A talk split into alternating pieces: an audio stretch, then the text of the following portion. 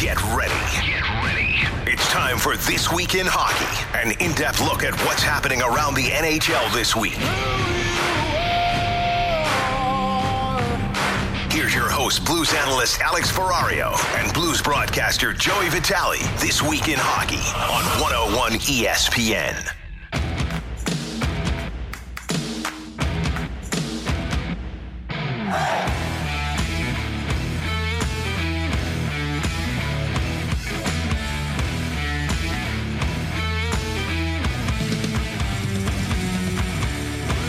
Happy Tuesday night, everybody, and welcome in another edition of This Week in Hockey. As we are with you tonight, the trio in studio, Joe Vitale, Chris Kerber, Alex Ferrario. After the Blues knocked out in the first round, postseason play continues. Plenty to discuss tonight for 2 hours. And I'll open this up right now before we get into it, fellas. I know people have a lot of questions. People want answers. 65780 is our Air Comfort Service text line. Let's open that up for Blues fans now until 8 o'clock. If you have questions, shoot them our way, 65780. Curbs, Joey, and I will discuss throughout the evening. But first things first, fellas, how are you since I guess I saw you Friday? You know, Alex, I'm doing okay, actually. You know, I thought I was doing bad, but then there was this 4-year-old girl in Greece. She was riding one of those unicorn inner tubes. Did you see this? A unicorn inner tube? She was on a unicorn inner tube outside of Greece on the ocean, and she drifted in a current, and her parents lost track of her, and it was a cruise ship that picked her up almost a mile off the coast. Oh, my God. She had her floaties on her arms. So, to answer your question, considering that, I'm actually doing pretty good right now. Okay, you've taken your kids down to the Gulf and different beaches. I've taken mine to some beaches. You know, each in the summer we try to maybe get up to Cape Cod a little bit if we can. There's a different level of parental awareness. For example, in Cape Cod, if you take your kids to Corporation Beach, which is on the bay side, which has very little turf, I mean, there's surf. The surf comes in and it goes out with the tide, but very calm, you know, beaches. I mean, you can walk around the water. You're looking for some hermit crabs, things like that. If you're on the Atlantic Ocean side, where the water's coming in, the seaweed's rolling, and the undertow is pulling out, you're much more aware. Mm-hmm. I cannot imagine the lack of awareness by a parent to watch your daughter drift a mile away on a unicorn floaty. I mean, they're huge. Have you seen these things? That's what I'm saying. Yeah. How do you lose a unicorn floaty? Well, you're really, I mean, these, you could sit two people on some of these things. And this poor little girl had floaties on and everything. I always tell my kids, swim sideways. You get in a current, it could happen in your lifetime. Don't swim against it. Don't even try. You'll lose every time. Nature will win. Nature always wins. I'm the perfect example of that one. That nature wins? Nature always wins. Well, you're just saying Darwin hasn't caught up to you yet. Is that what you're saying? Alex has kept it pretty tight ever since he got married. Sometimes it goes south in a hurry. He's kept a good husband bod going. Hey, when was the last time we were on the air? Together, all three of us? Yeah. Friday. How many? So that's Saturday, Sunday, Monday. So I haven't ticked off anybody on the air in 4 days, right? That's pretty good. Is that a preface I might as well get into it? After I would like to give a big shout out to every single one of the teachers out there that in these first couple of days, first off to all those that have gone back to schools where the kids are coming back, and your job to keep everybody safe and try and make things work. Big standing ovation and stick taps to you guys, to all the teachers that because of the decisions of the different schools or districts that find themselves teaching virtually. The job that they are doing is astronomical, especially those that also have kids at home while they're trying to learn. To all the parents, that are managing through it, a big shout of support and stick taps to you, because it is not going to be easy. But this is the time that you do not give your kids an excuse to fail. You do not give them a reason why they cannot do something. You don't show them that you wilt under pressure. So you handle it as parents, and you make sure that your kids understand and know that they can succeed in this. And then to all the parents on the Rockwood Parents page that decided a couple weeks ago that they were going to rip the teachers and be real jerks and snots and crybabies, all of you can just go home.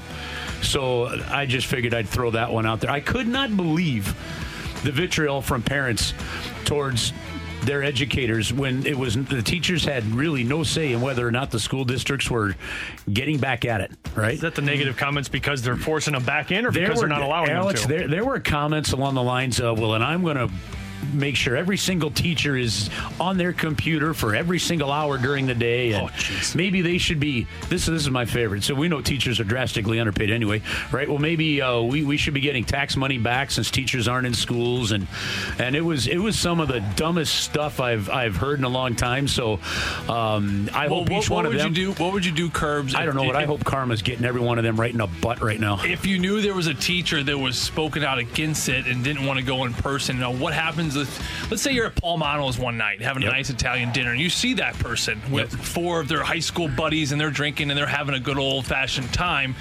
Is that a double standard? Is that something to get aggravated with? You mean because if you see a teacher doing that? If you see a teacher, I would, you know what I mean? Yeah, sure, that would be a double standard. So I guess if the argument would be if teachers decide to stay home because they're afraid for their safety, then I think a lot of parents are trying to say that you better be doggone. Yeah, but Alex, or I'm sorry, Joe, the issue was this wasn't a decision made by the teachers. This was a decision made by the administrators above them. Okay, well, then that's fair. It's very different. Gotcha. I totally agree with you. Mm-hmm. If a teacher makes a choice, just like any one of us were to make the choice, look, I'm not going to go into that situation for my own safety or for whatever reason, and then you contradict that decision with bad behavior, yeah, you're on the hook for anything. So it's the administration, it's the people above the teachers that made that call. Yes, gotcha. Yes. Look, gotcha. I can tell you from all the teachers I've talked to that they look, and trust me, with the work that they've got to do now just to try and make things work, they want to be in the classroom for the most part. Okay, so like they understand the safety issues there, but if the school districts had said we're going back and teaching, all right, then they'd have been back there. But I just think the vitriol we saw towards them is just so unfair and wrong. So that fired me up over the weekend. Those a little bit more too. Must be a little more frustrated. Did you hear that Zoom completely shut down yesterday? Well, imagine, it all blew out. Well, imagine what happens when on the first day of school nationwide and in other places around the world, everybody is now using your platform. Right. Like, that's an awesome problem to have. Yeah. But they got it fixed, like, within a couple of hours. Well, that's a part that always intrigues me about that, because when you think of Twitter, when you think of YouTube and Facebook, for how many people are on there, and especially Zoom, for how many meetings have been going on over these last 4 to 5 months, how they've been able to just navigate through all of that traffic and keep it up and going without any issues amazed me. So that was bound to happen at one point, but the ability to turn that around and get them back up on the air was impressive. I wonder how many grown adults I just actually hurt their feelings and they're going to go pout now because we said to use your head again. Well, we got a lot of listeners out there. It'll happen probably again. Hurt a lot of people's feelings. It'll probably happen. You have a knack for hurting people's feelings. No, I have a knack for talking common sense. When Kerb said stick taps there, how about a couple stick taps? And then a couple cross checks. When I joined society after hockey, I remember I was out with some friends and we were having dinner and someone paid for the bill. I was like, oh, hey, Robbie, paying the bill. Couple clicks. And in hockey, you do clicks, you snap your fingers. Do you really? The coach would always be like, hey, so-and-so back from injury, couple clicks. Everyone would snap their fingers, you hear over there, sure. And I did that dinner. Hey, a couple clicks for Oraji, and everyone kind of looked at me like I had 8 heads. I'm like, no, nobody. So one time where you're back into society and you're like, no, that doesn't apply right now. I miss hockey. That was a weekend. You know what? This was I don't know about you guys.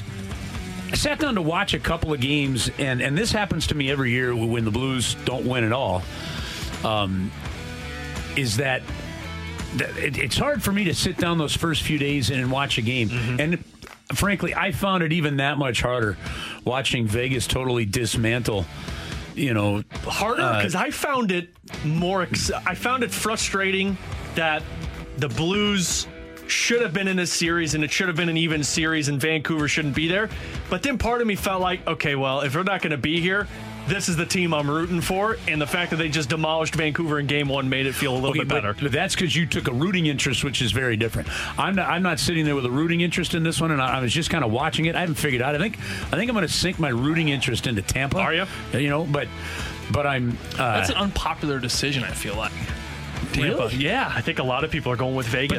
But doesn't it sting a little bit more? Like when you're going, I know we have a better team than showed up. Yeah. I know we have better players than what showed up, right? And we made Markstrom look like a Vezina winner, and then in the very next game he just gets dismantled where they're wondering if he's even coming out for the third period. Yeah, that's what stung the most. It's not so much team to team. It's more of like this Markstrom guy is the real deal. He's on his way to the Conn Smythe in the Cup final, and all of a sudden, boom, 5 wham. Again. So Joe, like, you've never experienced this because, of course, your first year broadcasting, they go to the Stanley Cup and win it. Have you picked a rooting interest yet, or have you still in the uncomfortable spot where I don't know about it? Well, the first thing I'll say is when the game ended, we were all shaking hands and Centene, yes. And I shook Curtis' hand. I said, I don't like the way this ended. I preferred the first way. The only other example I have is winning the Stanley Cup. I went home and Katie asked my wife. She goes, "So how was it?" And I said, "Oh, it was all right. It was just a little tough." I said, "Joe didn't like it because Joe's never experienced this before. I'm used to it." I got an idea for our next segment here. Yeah. All right.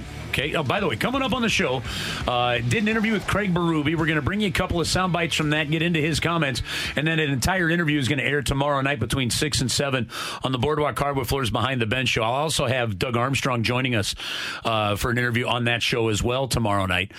Why don't, when we come back, and if you're listening out there, think about this one. We'll go through each remaining team in the postseason and give you why we would root for them and why we would not. I like it. Every team. Each one of the teams. We'll just rattle through the 8 remaining teams and a reason why we'd root for each one and why we would not. Only one reason, too. One reason for each team on why and why not. What if your reason is 2 players?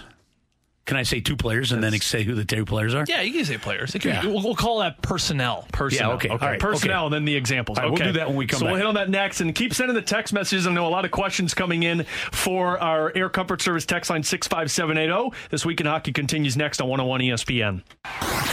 Now back to This Week in Hockey with Alex Ferrario and Joey Vitale on your exclusive home of Blues Hockey, 101 ESPN.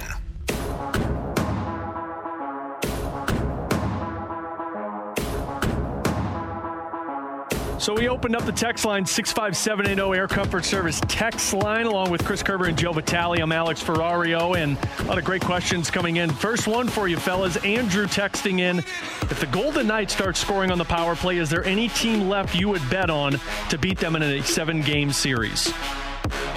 Kerbs? Sure. I mean, look, if Dallas is able to, and they're up 2-0 on Colorado, if Dallas is able to beat Colorado, then I'd say Dallas has a chance to beat them. And I don't think that the Golden Knights roll Boston. I'm not saying they can't beat them. I'm saying that they don't roll them. Mm-hmm.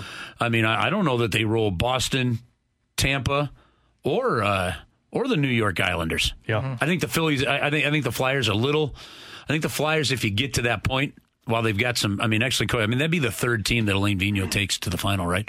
So you got some amazing experience of the coach. I don't know if the experience of the team is going to be enough to handle Vegas if it gets to that point. But yeah, I mean, I could see somebody making the case that Boston or Tampa. I mean, the New York Islanders have played 10 playoff games and have only allowed 6 5-on-5 goals. Yeah. Yeah, Varlamov's been huge, and I think that it's Vegas is to lose right now. But we all see how quickly that turns. I mean, a week ago we were sitting here saying that is anyone going to stop Colorado? Yeah, and look what happened. One goaltender goes down, they get a little shaky there, and now they're all like snap of a finger, they're down 2 games in a series, and now they're fighting their way to stay alive. So it could change quickly, but for me right now, Vegas is the team to beat. Yeah. I mean, they're just clicking on all cylinders. So keep sending the text messages, 65780 Air Comfort Service text line. So Curbs, teased. Sorry, Alex, real quick.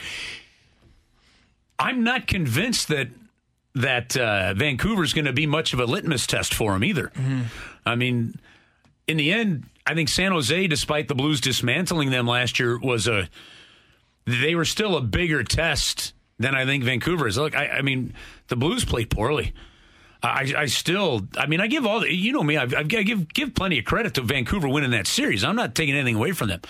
But I still think that that's a different series if the Blues are playing anywhere close to their game. So I'm curious how that will all play out as things roll along, as Vegas continues to roll. So speaking of curiosity, Curbs teased it. Why or why not are you rooting for or against a certain team? And we're going to go through the rest of the teams remaining in the postseason. And fellas, let's start with the team we just talked about, Vegas. Okay, so we're going to start with the West. So we'll start with the West. Okay. We'll start with Vegas. Joe, we'll start with you. Why? Give us a reason why and why not you'd be rooting for the Vegas Golden Knights. Well, number one, Paul Stastny, good friend of mine, leaves St. Louis. It probably stung a little bit. The Blues win the Cup. So that's number one reason why I would like to see them win. And I wouldn't like to see them win, Curves, because, gosh, that would take them 3 years to win their Cup. And took what St. Louis 53 years. Yep. That to me rubs me. And like when they went to the championship that first year, I'm like, there's no way a team like this can come in their first year and win a cup. So 3 years, I think they got more dues to pay. So for me, it is again personnel related. For me, it'd be Stastny and Ryan Reeves, and then Dave Gosher, their TV play-by-play guy, who's good such man. A close buddy of mine. So that would be why I am rooting for them. Why I am not rooting for them is, if not the same reason that Joe just said, right? I don't want to see I think that they had a good guy and a head coach, and obviously the coaching change has been good, but I just don't want to see that coaching change work out for him. I can understand that. And I have nothing against Pete DeBoer. I don't. Yeah. I've never dealt with him much, and I've heard mixed things, and he was good to the guys in San Jose. So I've got nothing against him. We have history. Let's just throw that there. Yeah. St. Louis Blues wise, in terms of series against Pete DeBoer, we've seen an awful lot of him over the years. So my reason why not to root for Vegas is they have a very similar team mentality as to the Blues, and I think after watching the Blues fail against Vancouver, everyone was saying in the postseason, oh, well, speed's going to win this year. People need to be faster. Not so much, because if Vegas beats you at the physical, hard, slow type of hockey, you're going to find a team that's thinking, boy, we should have been in that competition. Simple choice for me as to why I'm picking the Vegas Golden Knights. Take a listen. We saw him just over a week ago play Game 3 against Chicago. Everyone hears the clucking in the background, right? God, Ryan Reeves is a genius when it comes to just smack talking on the bench and chirping the opposition. And look, Ryan Reeves was, along with Paul Stastny, but Reeves was one of the fun guys to cover. He was always generous with his time, and you rooted for a guy like that on the fourth line every night. So Reeves is the reason why I'm rooting for him. Okay, next team. One, let's go with their opponent, the Vancouver Canucks. Joe? Van, I would say, they beat the Blues, so I'm rooting for them for that reason. To make the Blues look a little bit cushionier. And then the reason not, I can't really think of a reason not. I don't have a reason not. I like Travis Green. I like some guys on the team. Brandon Sutter's one of my best buddies from playing days. I like the personnel. I like the youth. I like the way that Brock Boeser plays and Quinn Hughes. I like all their young guys. To me, I don't have a reason why. So they could become your team to root for. I mean, they could. They could. I like their youth. I like their movement. That's what that opens the door for. I like their speed. I do. So we got one. Okay. The reason for me not to root for them is because they beat us. So heck with that. And then the reason to root for them, in my opinion, is I think from all the reports. And again, I don't know him well, but I think Alex Edler's story would be really good. Or I frankly think if somebody knew is going to win the cup, I think it'd be pretty spectacular for Vancouver to win a Stanley Cup. Yeah, that would be part of the reason why I would root for Vancouver, because it would be cool to see a team that's never won it before go through the emotions that we saw last year. The part for me is, one, they beat the Blues, but two, it's personnel, and it's Antoine Roussel. Watching him in that Vegas series, and already with he and Reeves going after it, it was one of those things that it's just like, man, he gets under my skin like a guy like Maltby or Draper used to with the Detroit Red Wings, or a Holmstrom used to get through under your skin, or a Bertuzzi, or a Sedin brothers. Like, there's just certain players that get under your skin, and unfortunately Antoine Roussel is one of those guys for me. Okay, Colorado, I would like to see win, because I think that they are the most deserving. I think they're the deepest. They have exceptional forwards. They have deep defensemen. They had the goaltending. And I think that Bednar is doing a terrific job. He's got an incredible story, which I don't have enough time to get into here tonight. But his progress and how he got to the National Hockey League, an incredible route. And so I'm a big fan of his as well. So Colorado, I like to see win for that reason. Why wouldn't you want to see him win? Nathan McKinnon kind of bugs me a little bit. All right. Okay. All right. We're getting to the point with personnel. I love it. That works. Okay, for me, Kyle, the reason I don't want to see them win is just flat out. You can't get any cleaner than this. Stan Kroenke owns them. Okay, so that's the reason why to not root for him. The reason I'm rooting for him is honestly, I'm going with their coaching staff. And Jared Bednar was part of the Blues organization, was a good head coach for the St. Louis Blues organization in the minor leagues.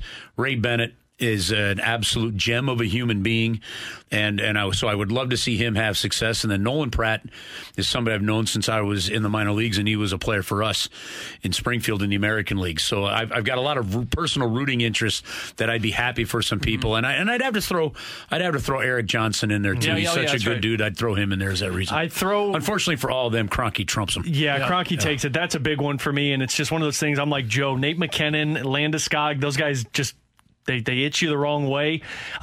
Reason to root for, I think Joe Sakic has done an awesome job with that team in Colorado. Taking over and people look at him and say, well, he hasn't really done anything. He never really won. But the offseason that he had reminds me a lot of what Doug Armstrong did last year, going out there and getting the personnel to build around that team. And I think Joe Sakic deserves a lot of respect for what he did for Colorado. It would be fascinating, really, if you think about what is a key factor that helped set Colorado up if they were to win the Cup for both their Cup windows. The one when they first moved to Colorado was Eric Lindros saying, I'm not going to Quebec. And so that forced trade, right, with Philadelphia is really what helped set Colorado up with some of their key pieces. Now, yes, they did go out and they got Patrick Waugh and Mike Keane and stuff. Okay, so there are other factors, but that's exactly what Joe Sakic has done here. But also what has helped them along is the Matt Duchene deal. Yeah. And what a windfall that wound up being for them. So two monstrous hockey trades have turned out very well for that especially organization. Especially if you look at Nazem Kadri, and Kadri was a player in Toronto that people were like, well, this guy's never going to pan out to what he needs to be here, and he never could live up to the expectations. And you go to Colorado, and he's been possibly behind Nate McKinnon, their best player so far in the postseason play. Yeah, he was an excellent force for them. All Dallas Stars. Dallas Stars for me, real simple. The reason to root against them is the Jamie Benn face wash on Alex Pietrangelo. Yep.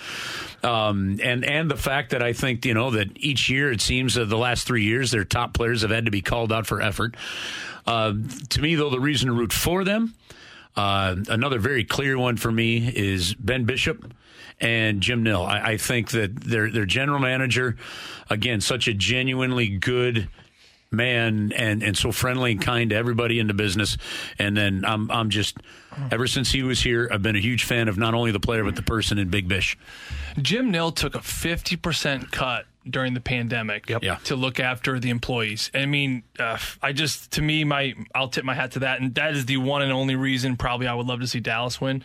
So to Kerbs' point about Jim Nill being an awesome dude. And then to not see them win, I don't like divers. That Essa Lindell, Robert Portuzo situation. I don't like divers. I don't like embellishers. And that just still rubs me the wrong way. Greg Louganis, one of the best calls from that playoff run last year by Kerbs on that. The defensemen irk me on that Dallas team because it's a lot of guys who embellish an awful lot. And of course, Jamie Benn with that face wash. But Bishop for me, and I've only known Jim Nill a little bit. I interviewed him this year during one of our pregames and a phenomenal man. But Ben Bishop for me is one of those guys that you root for in the NHL. So you got to go with the ties there. You know, the worst part about that is I got to be honest with you. Like, I like Jamie Benn a ton, right? I want that kind of fire on my team, right? I really so much don't have I had to find something to not like, right? But I don't so much have a problem with that face wash. I have a problem and still have always had a problem with the complete lack of response from the St. Louis Blues to that. And there's never been anything more. It was the same thing. Sitting on top of them wasn't great. It was the same thing with Seabrook on Bacchus. Yeah. And for years it was just nothing. And Thornton on Perron, too. Mm-hmm. Yeah, you know what? Yeah, but Joe Thornton hasn't remained that agitator type player. That was just a dumb hit that didn't go well. But yes, I mean that could be part of it. But those other two. So let's do this. Let's take a break and come back, and we'll hit the four from the Eastern Conference, and we'll also get into the Blues because I do want to get into some of the comments that the players talked about of just not having that full effort there in the series against the Vancouver Canucks. He's Chris Kerber, Joe Vitale, I'm Alex Ferrario. The East reasons why and why not, and the Blues struggles next on 101 ESPN. We are right back to it this week in hockey on your exclusive home of Blues hockey, 101 ESPN. Back in here on a Tuesday night, Chris Kerber, Joe Vitale, Alex Ferrari with you. Kerbs will have Behind the Bench tomorrow night from 6 to 7 o'clock. Conversation with Craig Berube and Doug Armstrong wrapping up the season. And we'll hear from Craig Berube coming up in our next segment. But, fellas, let's continue this conversation. Reasons why and why not to root for teams as we've gone through the West. Made some pretty compelling arguments. Let's get to the East. Let's start with a game on right now. Bruins leading the Lightning 1-0 and leading them in the series 1-0. Kerbs, let's start with you. Let's start with Tampa. Tampa, that's a simple personnel one for me when it comes to Shaddy, to Pat Maroon, and to their head coach, John Cooper. I think Cooper's won everywhere he's been. I do believe whether it's with Tampa or not, he's going to win a Stanley Cup somewhere. So that would be why I would root for Tampa Bay. I don't really have any villains on that side, so I kind of got to go Joe here. I don't have a reason to not root for them, so that's why they're kind of the leader in my rooting clubhouse. That's your team, then. That's your team. That's kind of the one. You know, I don't. Yeah, it's kind of like I don't. I'd have to really dig to try and find something, and I can't find. I mean, I love going down there for games. I like the atmosphere in their building. I love what their owner and the infrastructure and the commitment he's made, not just to the team, but to the area around it, what they've built. Their radio play-by-play guy I've known since the East Coast Hockey League. I mean, I can't think of a reason. Mm. Rick Peckham. It'd be great to see him in his final year. Terrific TV play-by-play guy going on. So that's probably my leader in the clubhouse to root for. I think for those reasons, that's why I'm not rooting for them, because Tampa's already got it all. Like, it's the most sought-after place to play. Right? Players want to go there. The fans, you're by the beach, great tax benefits. There's the team is great. The coaches are great.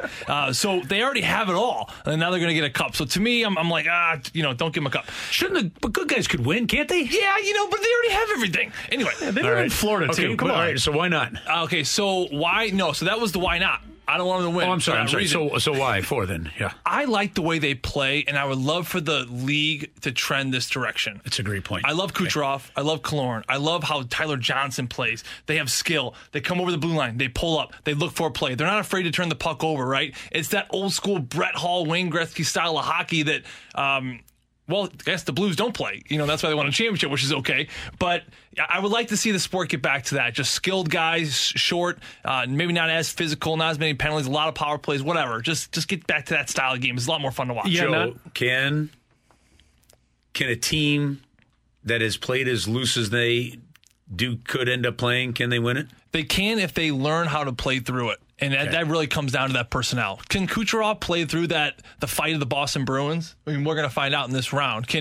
Last year they didn't have an answer for it, but then you look at what they did by bringing in Pat Maroon, and you got a little bit more bite to you, and that's another reason why I like to see the Tampa. Yeah, I mean, I love the way they play, too, plus Pat Maroon. You root for a guy like that who, in all occasions before St. Louis, he was pretty much voted off the island in the NHL, it seemed like. On top of that, though, why not... I'm kind of like Joe, like they have everything, like they really do. And on top of it, all of the top picks that they've had over the years and the talented players that they've had, like they always find diamonds in the rough from these drafts with these players. And it's just, I don't want to see a team keep getting lucky like that. Okay. It's Boston. This one will be easy. Joe? They're the most spoiled sports city in America. They win everything.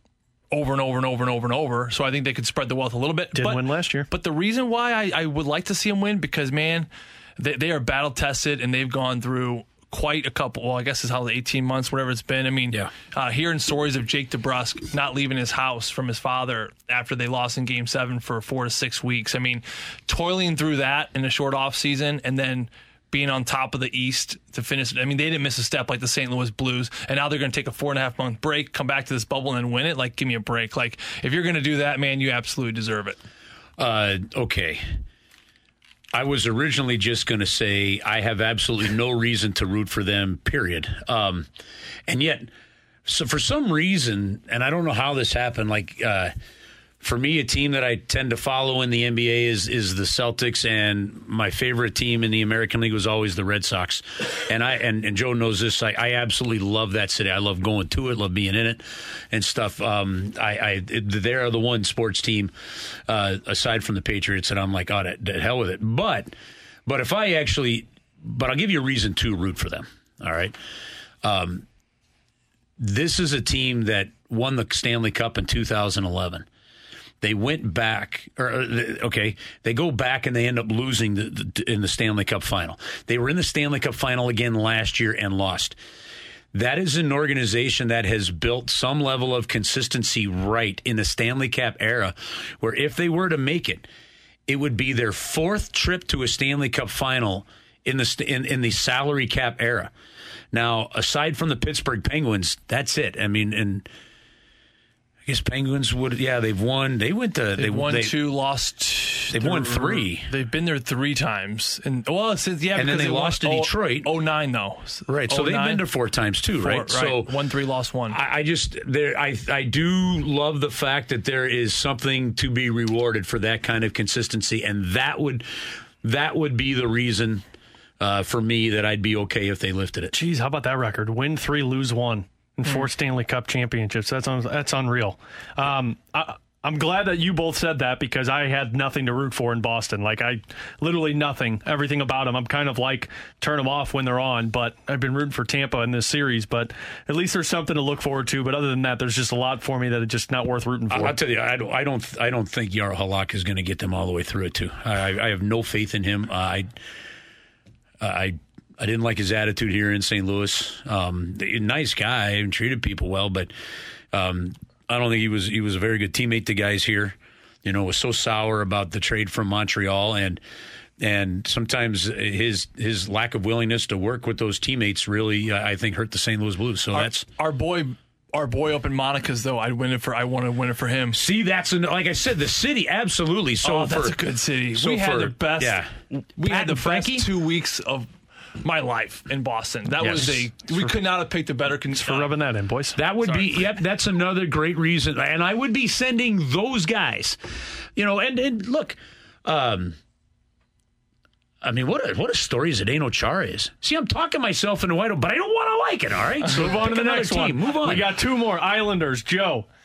Islanders, I would like to see them win because I just love Barry Trotz. I love how he had a conversation with Barzal when he came in and took over for the Islanders. And he said he had the same conversation he had with Ovi when he was in Washington. He said, listen, you're exceptional with the puck, but I'm going to work on your game away from the puck because you only have the puck 4% of the game and you don't have the puck 96% of the game. So we're going to work on the 96%. And I love the way he has shaped young players and how he has gotten some of the best in the world to be even better. I think he's an incredible coach.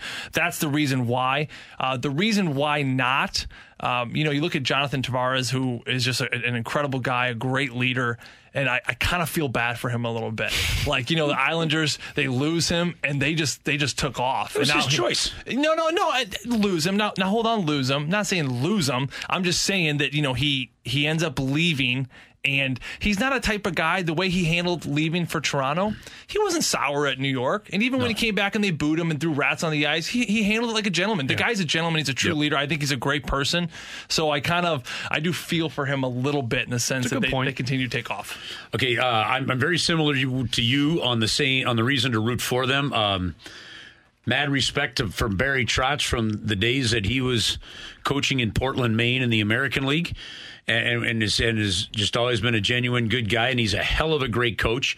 Why Washington couldn't figure out how to get the term for him is mind-blowing to me. So, by the way, Pat Maroon just made an unbelievable play in that game.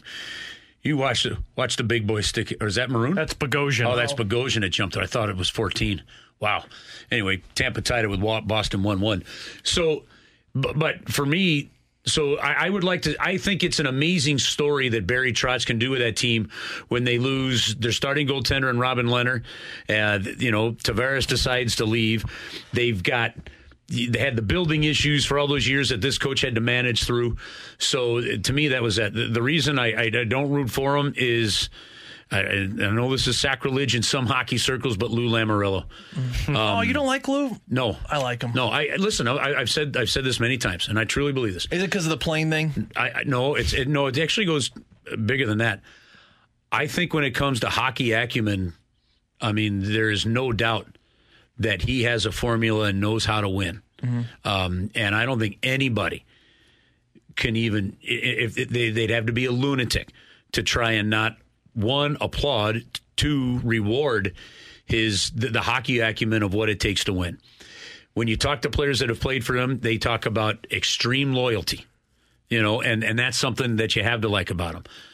So in that sense, from a hockey standpoint, you know, for his teams, you could say with the success he had in New Jersey and then what they may find on Long Island, you know, you say, well, that's a reason to support.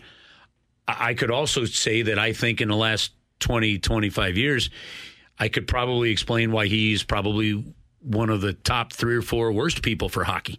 And the reason is he won with the trap. that seemed to put the game in a mud because people started to imitate it. The finger control that he has on players prevented us from really seeing the personality we know that Martin Brodeur and others have. I mean, a player came, I did a radio show with a former New Jersey Devil. He had to ask me every single time during a break, is this okay? Is this okay? Because we weren't allowed to talk to the media beforehand. I don't think that he has shown enough respect to this side of the business.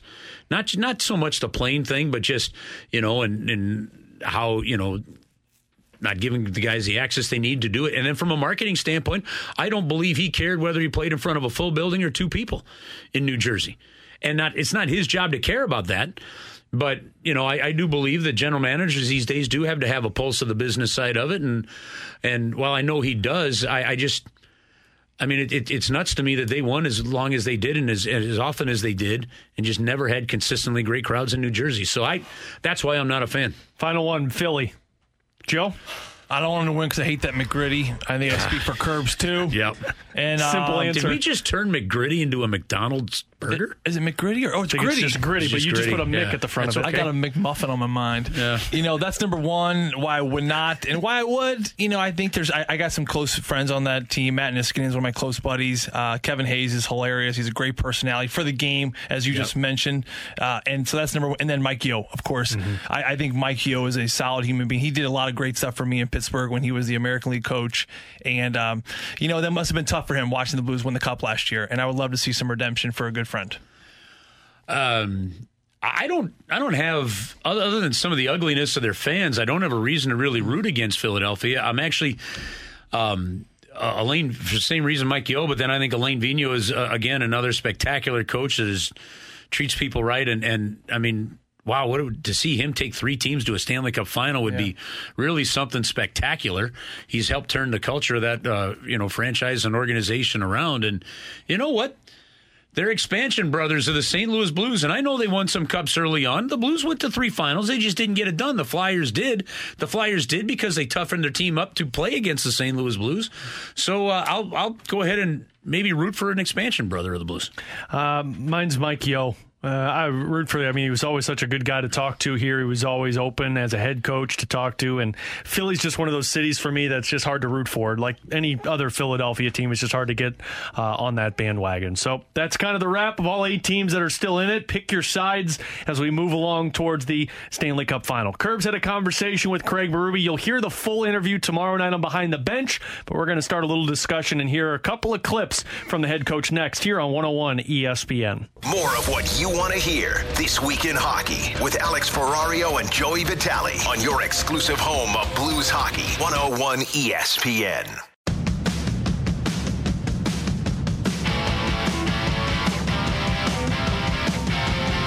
Time this hour, This Week in Hockey. Alex Ferrario, Chris Kerber, Joe Vitale with you. Plenty more Blues discussion to get into next hour. We'll get a lot of text messages to get into as well. And if you have questions about the offseason for the Blues, 65780, our Air Comfort Service text line. So Kerbs had the conversation with Craig Berube earlier today, and you'll hear the full conversation tomorrow night on Behind the Bench, presented by Boardwalk Hardwood Floors from 6 to 7 o'clock. Also, Doug Armstrong, a part of the show.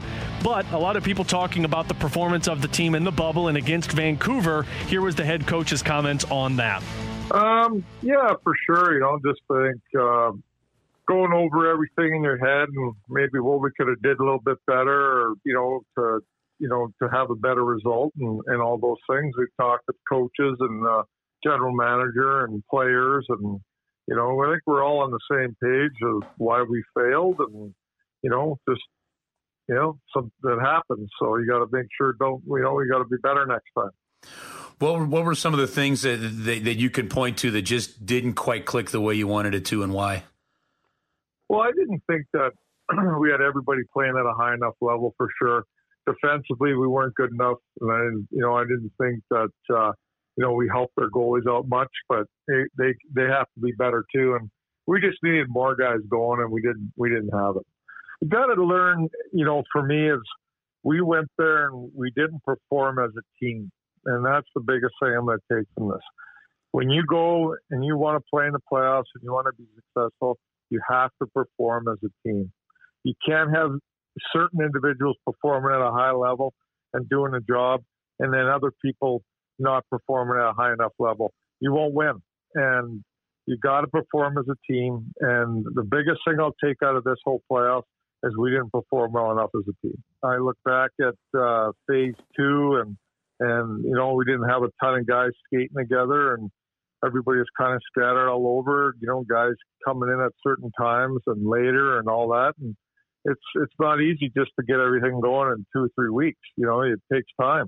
And, you know, so like I said, we just, you know, we didn't get together as a team good enough. And, you know, unfortunately, we're out. And Kerbs, this isn't just the conversation that Craig Berube is saying. This is something we heard David Perron say yesterday, Ryan O'Reilly say earlier today. It just wasn't a full team effort out in Edmonton, which is why the Blues find themselves sitting at home. Joe, is this a case where, while it was respectfully earned, maybe the coaches or management gave a little too much autonomy to the players? In what way?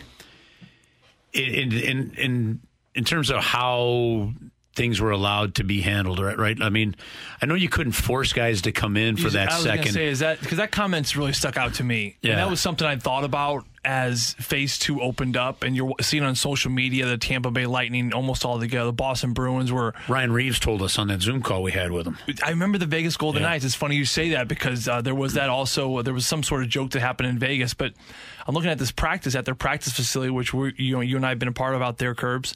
And there looked like there was 15, 16 guys out there. And then you talk to the Blues players and ask how they're doing here. And there's a sprinkle. O'Reilly's here, Gunnarsson's here. A couple of the guys who had kids or about to have kids are kind of hanging around. But there weren't a lot of people outside that. And I don't know. And even then, they were a group of guys was skating in Chesterfield. Out in Maryville, versus kind of starting to go into the bubble part of things. So. I don't know if it was... Geez, we just won the cup. It was a short off season. It's been a long year. We finished in first. Was there a little bit of complacency maybe? I don't know that we've done this before. We can do it again. We can turn the switch on when we want to. And that's certainly that mentality set the tone, I think, in the round robin games where they're like just waiting. And unfortunately, the switch does not pop on like that, unfortunately. But, yeah, I think maybe to your point, it was too much given to the players, maybe too much trust given to the players. And I don't know. It's a tough question because I think Craig Berube instilled a lot of trust in the players last year about days off. Him and Petro met, you know, daily. He was constantly going to the back of the plane. He's always asking guys, how you're feeling? What do you think? Talking to Ray Burley, what do we need? Talking to the trainers, what do we need? So I think that he could be a guy that likes different opinions from players and trainers and tries to make it. And then, you know, there's two sides to it, but I think the players appreciate that. I don't think players at this age like to be told what to do. Can you look at that and make that as an excuse? I'm not really sure. You know what? I got the sense, and it's about a 15-minute interview that will air tomorrow night with him, with a lot more on that. We talked about some specific players. You know, I got the sense in how he answered the questions that, to your point, if we had just continued on from the regular season, there was already kind of a system of communication and expectations in place. Mm-hmm. I think that left a little bit because of the 4.5 month layoff. Yeah. Right? It was hard to step right back in thinking that all that's in place and not enough time for this team to kind of rebuild it up. And so I think you're right. I think way too many players thought, well, we've been through this before. We know what it's going to take. We're just going to be able to do it. And by the time they got to the point of we need to be able to do it, some teams had already surpassed their intensity level, and that wound up being a difference. Well, I think also, sorry Alex, just my last point before I'll turn it to you. You know, there was some money involved with this. I think players felt a little insulted by the fact that their last paycheck was withheld. Yeah. And they're looking at it like, you know, I'm not sure how it works for like assistant coaches and coaches. But that was a choice the players made. Well, I think it was a choice they had to make for escrow in the future, right? Well, that part is true, but again, that's also part of a system that they negotiated to have happen. That's right. It's 100% on them in my book. Yeah, but you know, I'm not going to sit here and say that I think the players willfully made that decision, because I think they looked at it like they had to make that decision moving forward. So, I mean, I see your point, but I just think that if you're looking at it from a financial standpoint, you know, players were probably looking at it like, you know, we're not getting paid. We don't know when we're going to get paid, if we're going to get paid. There's a lot of moving parts. You know, there's a lot of moving parts. This was their family time. They didn't know how long this bubble would be. I think a lot of them thought they played till October, and I thought they were trying to probably salvage as much family time as possible because they thought they were going to be there for 2.5 months, possibly. I don't know. So does that? What does that say when you're seeing other teams that apparently may not? Say that, Curbs, and I don't have enough knowledge on this yet because I need to get someone way smarter on the data, is how do they compare to every other team in the league? Have you had any numbers crunched on that yet? Like, are we that far off from the league average? Is, well, is that a league-wide problem? The Blues had 21 comebacks last year that were most in the NHL. Now, I don't know how that works with the two-goal deficit. No, but that was sometimes one goals. Right. So, but I think this is like your second-grade teacher who's got the mole on her face with the big, long hair. It's just like you just... it's just that little mole for you. Yeah, but when it's getting to 13, 15, 16 times in a season... Yeah, but you're also coming back a lot, though, too, like Alex said. And the Chicago game, both two Chicago games, you were down by two and you came back. Well, that I've never denied. It's ulcer-driven hockey. All right, let's take a break, and when we come back... Petro. Petro, another thing that could look different next year. Thanks for ruining the tease, Curbs. Jeez. We'll talk Pietrangelo and what the future looks like next on 101 ESPN. I can see the future. More NHL talk more often this Week in Hockey with Alex Ferrario and Joey Vitale on your exclusive home of Blues Hockey, 101 ESPN.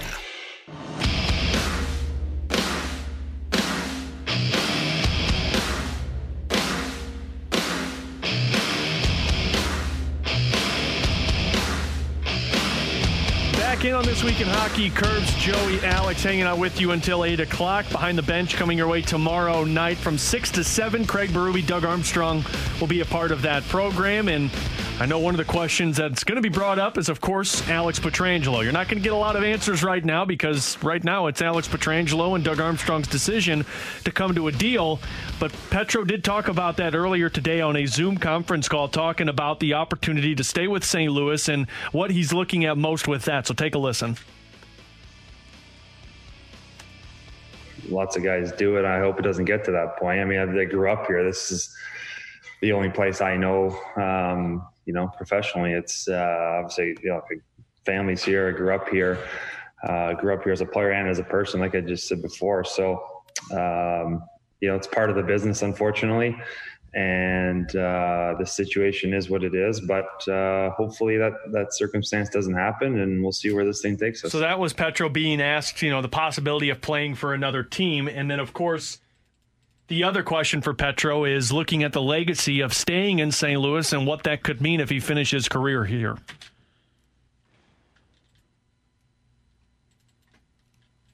Obviously, I want to stay a Blue. Of course I do. I mean, that's like we've touched on that. It's the only place I've known professional hockey. So, you know, legacy is obviously important. This organization means a lot to me, right? It certainly, and you know, you see Al come around and see all the other alumni who are around regularly. That means a lot, right? It's guys who have a great relationship with the organization that have been around and really set their roots in St. Louis. You know, but whether it's here or somewhere else, and you want to play to the best of to your ability and leave a legacy wherever you are, and that goes along with, you know, on the ice and off the ice, and trying to impact the organization and the community. So whether it's here or anywhere else, I think it's important for me to really kind of, you know, set my roots wherever it is, and I know my wife feels the same way. And he also went on to say, guys, that he's already having tough conversations with his wife of obviously what could be potentially an offseason that he does find somewhere else in St. Louis. So let's just start with this. You know, the decision on hand for Alex Pietrangelo and for Doug Armstrong to essentially come to a deal or potentially go in your separate ways and make a franchise-changing decision. Well, I mean, the first thing I'll say is that with the cap staying the same, the pandemic hitting... You know, he's not going to maybe get what he would want before, let's say, if a deal was done, struck in October. That Roman Josi deal that happened, I believe it was in November. Yeah. I think that's the comp. You mean comp. You buy a house, you got to look for comps. You got to look for comps, right? Who do I compare to where I'm at? I think there is a lot of argument that Alex Pietrangelo is worth more than Roman Josi. At the time, I think we can make that argument big time. You win a Stanley Cup. The numbers were very close. I think Roman had him a little bit edged on the offensive numbers, just a little bit. And I think Petrel's maybe just a year older. I think Roman's 29, Petrel's 30, if I'm not mistaken. Yeah. So, you know, a couple things that kind of, you know, up and down, but I think that you figure in the fact that the first player to raise a Stanley Cup for this franchise, I think you can make the case that he's worth more than $9 million. And I think he was stuck on that number. I think he felt that he deserved over 9. I don't know if Doug felt that way, that he would get to that number without jeopardizing the quality of this team. And I think that's where we found ourselves at a standstill.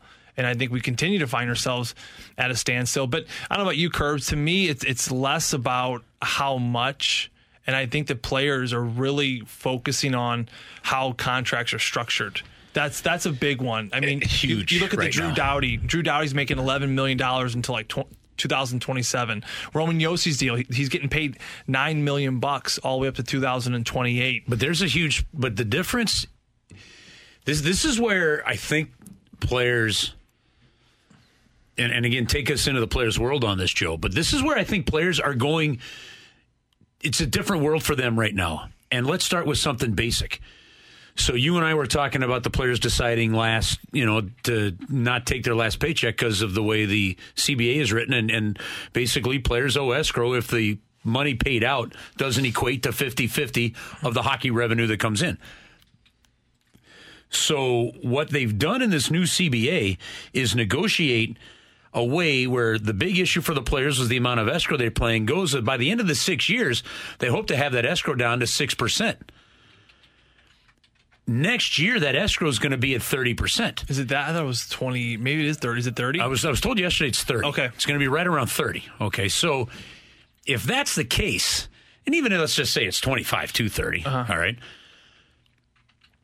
Initially, if you were a player, like a lot of players are wanting to get their money and signing bonuses and more up front, that way if it's a long-term deal and a team goes to buy you out, you still earn most of the money on that contract. Right. I wonder if the new because of structure the escrow meaning, increase, yeah. Like if you're able to sign an 8-year deal, and you're Alex Pietrangelo, which I think is the term he's looking for. Do you almost take these first 2 years because you know the escrow is going to be high? Do you almost take as low as you possibly can in the first 2 years? Load it up in the midsection. There? In the midsection, from like a signing bonus standpoint, however you can do that, right? Or the rest, like. Like, if you've got enough confidence in yourself that you're not going to get bought out, back-end it. And actually, by back-ending it, maybe you make the buyout that much harder. But by back-ending it, you're actually going to be making more money because at that point, maybe you're only paying 6% escrow versus 30. That's a huge factor in this from a just an individual business standpoint that these players are going to have to look at it. So then you ask yourself, well, what teams can structure things a certain way? You know, and the bottom line is right now the Blues for next year have $79 million committed of an $81 million salary cap, right? The year after that, because of as much comes off the books, it's only $47 million committed. The year after that, so 3 years from now, right, it's only $34 million committed. So the Blues have the flexibility to build this out the way they want to build this out. It's just how do you make it work within the next, I think, 2 years? Yeah. And how do you make it work within the cap structure of $81 million and then with the way a player would like it? And that to me becomes a major factor that I'm not sure you can then turn around and compare. It's just not going to be as simple as saying to me, Doughty got 11, Yossi got 9. Yes, there is the player comparison. Mm-hmm. The structure of the contract may end up being vastly different. Well, I mean, if you look at the structure. And I think this is what's important to players. You know, look at Ryan Suter, who's 35, who's making a little over $7 million, who's got 5 more years left on his deal. Kerbs, I don't know about you. I've watched him play this year. He doesn't live that contract out. He will get bought out at some point, right? So they're going to buy out that 7. But now remember, both his and Zach Parisi's were 12-year contracts way back at the time. Yep. And then because it was coming out of that last lockout, each contract got rolled back 20%. So they went from where they were supposed to be making like $12 million a year to $9 million on that. But then you're right, the term is still there. And I don't see him nor Parisi playing those out. So for the player standpoint, I think it's just – Petro's going to be, he's 30. He'll be 38 if he gets an 8-year deal. I think he's realistic to think that when he's 35 and 36, there's a potential buyout in the making. And you ask me what a player would think right now, and without considering the escrow, because a lot has changed, you're right, and that's beyond my pay grade. But a $1 million buyout when you're 37 and 38 is going to fare much better for you than if you're making the 9.5. But they're not allowed to do that anymore on those contracts too, and that's the other challenge. What do you mean they're not? Well, you can't go from we're paying you this to just paying you $1 million. It has to be spread out more evenly. Well, I was considering though that with bonuses, not with the salary. The actual base salary, salary, bonuses, okay. Throw it all in the lump sum of it. Gotcha. But that's the other point too, which Doug Armstrong, he doesn't throw out a lot of bonuses, really ever. Right. You know what I mean? As far as how he structures contracts. Mm-hmm. So it's less about the money with Petro. And from the conversations I've had internally with players and people that know him very well, I think it's less about, I mean, it's, of course the number's important. I'm not saying it's not important, but if there is a $250,000, $500,000 here, that's a little bit off compared to what he could get, important to him as much as how this thing is going to be structured. He wants to protect himself. He wants to protect himself when he's 37, 38 and not have to eat $3 million in a buyout, which could happen. And there was also one of his really good buddies is a guy, a friend of ours, right? And Carlo Koliakovo. Mm-hmm. Carlo Koliakovo tweeted a couple of days ago that respect is what's going to matter. And he didn't attribute that quote to Alex, but they've talked. And knowing Alex the way we know him, I'm not sure how respect is defined, right? But I think respect either through the process, how it's handled, and then the number all plays a role in this. And I do believe that will make it happen. Troy Brouwer told us that first year he was in Calgary. All right, that they got a call and they were told, okay, you and David Backus, here's the cap space I have. Whoever wants it gets it, right? That approach, I think, would turn Pietrangelo off, and I think Doug Armstrong knows that. Mm-hmm. So that to me is curious. Look, when we come back, there's so that we can hit a little bit more. The free agency pool, that's where I was going to go next. Really an interesting one now versus what we've seen in some recent years. And to me, and I'll explain when we come back, it specifically comes down to age, and this could end up impacting Pietrangelo. Yeah, so we'll hit on that next. Free agency offseason on 101 ESPN. Non-stop, wall-to-wall NHL talk. This Week in Hockey with Alex Ferrario and Joey Vitale on your exclusive home of Blues Hockey, 101 ESPN. ESPN.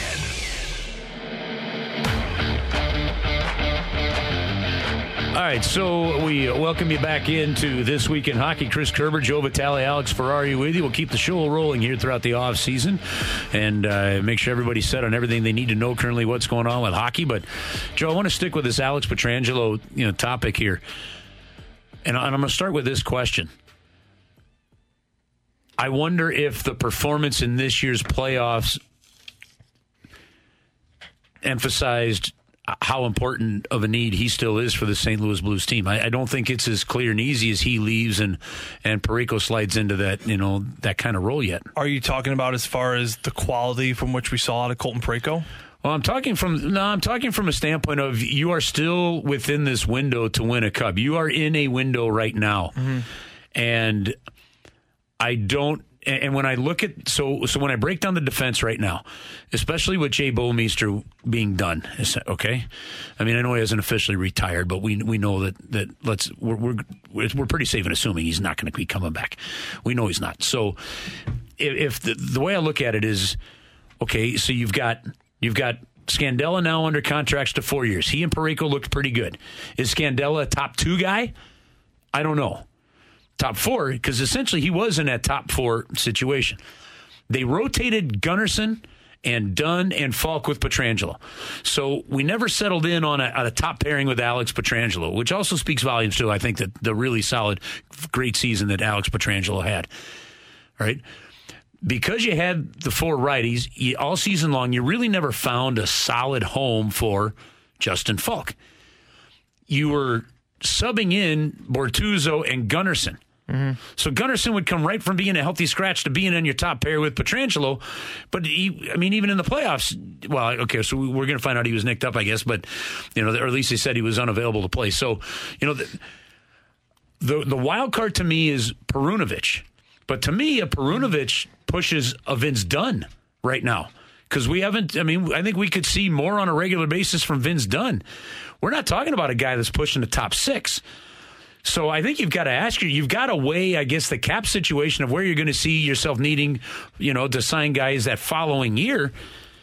But unless you think you can somehow take what is a gap and decrease that gap with a guy like a Tyson Barrie or another free agent defenseman that may not cost you as much as Alex Pietrangelo, I mean, I think it's still in the Blues' best interest to find a way to sign him if you're going to take it full advantage of this window you're in. Well, with Tyson Barrie shooting as a righty, too, that would be a great fit. Because, you know, Torrey Krug's still out there. He's available with a left shot. I don't know if that would be something that would happen.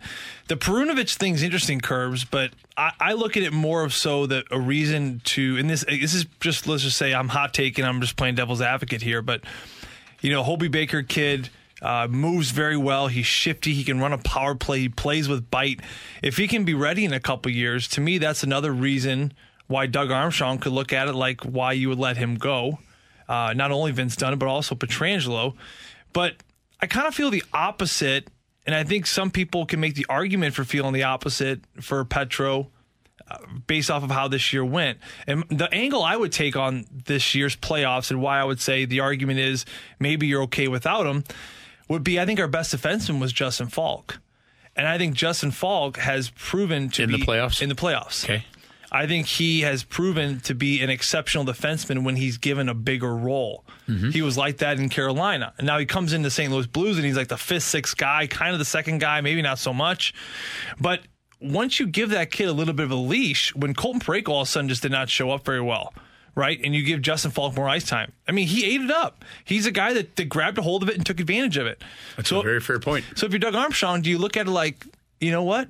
We gave Justin some room to grow here, and he grew. This is the Justin Falk we traded for, we got from Carolina. But he's not Pietrangelo level. He's definitely not Pietrangelo level. But you're saying by giving him more ice time, are we bridging that gap that I was referring to? Exactly. He's not Pietrangelo, but he's also not going to make... He's going to make $3 million, probably less than Pietrangelo. So if you can make that work, you know, so if Colton's going to be your guy with Falk eating up top 4 minutes on that right side, we all saw what he did with it in these playoffs.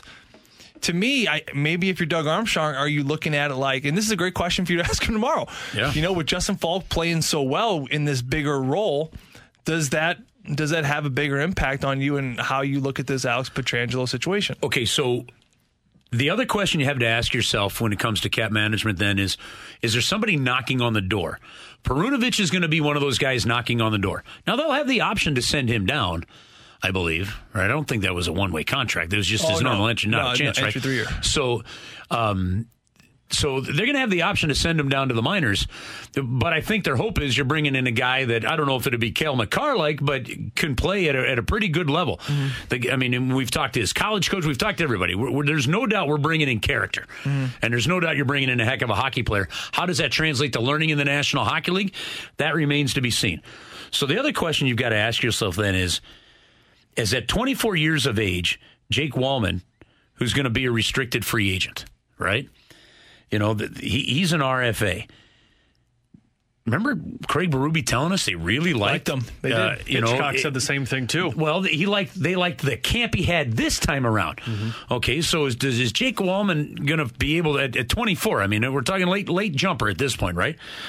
Nico Mikkola, still got a couple years at under $1 million, you know, $787 on an entry-level deal, essentially. Well, one at an entry-level year, and then, you know, so like, you know, you're talking, okay, Nico Mikkola, can he I don't know, does he get enough games to where he's playing? 40 games? Who knows? I mean, so does one of these guys fill the role of a Carl Gunnarsson? You know, who's making, $1.7 million. This is where they're going to find a way to go. I mean, obviously, you know, they've got to figure out what they're going to do with Derek Pouliot, who's proven that he can play at times in the league. There's Dake Johnson. That Joey Lalegia, to me, is always an intriguing one. They keep him around, and every time he plays in a preseason game, you notice him, right? But good Italian boy. There's no call up there. Not a big deal. You know, I mean, so, like, I, there's... Again, though, the other question that comes when you start to look at that is how many younger, raw guys are you going to have to rely on to be impactful versus helping you stay in a competitive Cup championship window? Well, that's the window. Yeah, I mean, you literally took the words out of my mouth because I'm all about grooming and I'm all about giving young guys. I mean, Ryan O'Reilly spoke about it today. You know, we got to get these young guys going. Yeah, you want to get those young guys going. They're important, but I don't know if right now is the grooming time, and that's right, and that's the under, and that's it's the win time. It's the win time. So right now, Doug Armstrong, right. You got to look at it like if we're going to win the next 3 years, this is the roster for 3 years. I'll figure out what the heck I'm going to do with them on year 4. But you're looking at a team that can win another championship. I don't know, heck, maybe 2 without getting too greedy. But you know what I'm trying to say? I will trade another cup or 2 over the next 4 or 5 years, which means that you are also in that window where you're seeing good hockey in the regular season. You're seeing some runs, hopefully deeper than the first round. Okay, but I would trade. If somebody says, man, yeah, you're going to win, or I will trade the hope of winning, knowing that we've got a good enough team to win, to know that we're going to end up in a little bit of cap hell and have to do some tweaking along the way, you know, about, you know, 4 or 5 years from now. And I would trade that now because we all know here, we know this. We know how hard it is just to, one, not forget how hard it is to win it. We know how hard it is to put yourself in that legitimate window to win it. Yeah. You know, so to me, this is where you're doing what Jim Rutherford has been. I mean, Jim Rutherford's been a dealing machine. He's been the king of it, as we saw today again in Pittsburgh. You know, I'm willing to sacrifice some of the future to win again now because you just, man, when you've got the right chemistry, when you've got the right depth, when you've got the right experience, when you've put 12 years of investment into an Alex Pietrangelo to get you that cup. And you know you're in that window because you've got Tarasenko, you've got Schwartz, you've got Shen, you've got Parayko, you've got a goalie, you've got these things in place. You do whatever you can to keep yourself in that window, and we'll worry about, you know, look, and really, except for just a couple of guys, and we've talked about this with Oshie and Bishop, and right, we haven't traded somebody that's really panned out to be, you know, the amazing player for another team, yeah, right. You know, and so I think how you evaluate your players right now, and if you don't see somebody as being big time impact, for example, I'll lob this out at you. I know we got to go to a break, but okay, you're assessing Jordan Kyrou right now. You're assessing Mackenzie McEachern. You're assessing Mikko Mikkola. You're assessing Jake Wallman, and these others, okay? Some have shown you more in the NHL, some have not. If you don't see them as being impactful to you within the next couple of years, and there's value in those guys to move them to get impact, I'm getting the impact right now to stay in the window. Even if you're going to burn the ship in 3 to 4 years and have a serious rebuild in 5 years from now, like if you lose those young guys, right? If you let those young guys go and that window closes, and let's say you only make it to the Cup final once, and that's all you have. And then Petrel's getting older, and then let's say you free up Vladdy, and then O'Reilly's contract's up, and he goes somewhere. I mean, okay, here's why I say yes. Here's my answer. Here's why I say yes to that. Because, as you put it, I'm not sure that now is the time where, those guys have to make major strides, and they have to make them in a big way. Now you're not giving up on a guy, like you're not giving up on a young Torrey Krug, okay? Mm-hmm. If you think one of those guys is that's going to help you bridge that, you know, from one core to another, I get that part. But, yeah, absolutely, because I'm telling you, I mean, we've seen it long enough where you thought you had some good teams, you know, and it didn't happen, so you made changes and then things went south. To me, I'm making the moves to keep me in that window now, and it's going to take some shrewdness and some cap management, but absolutely, because, I mean, Joe, you know it. You've seen it. You've lived it with organizations you've been a part of. It's hard to get yourself in that window. It is really hard. Let's take a break. We'll come back and talk a little bit about bubble life moving forward and wrap things up here on This Week in Hockey on 101 ESPN. More of what you want to hear This Week in Hockey with Alex Ferrario and Joey Vitale on your exclusive home of Blues Hockey, 101 ESPN.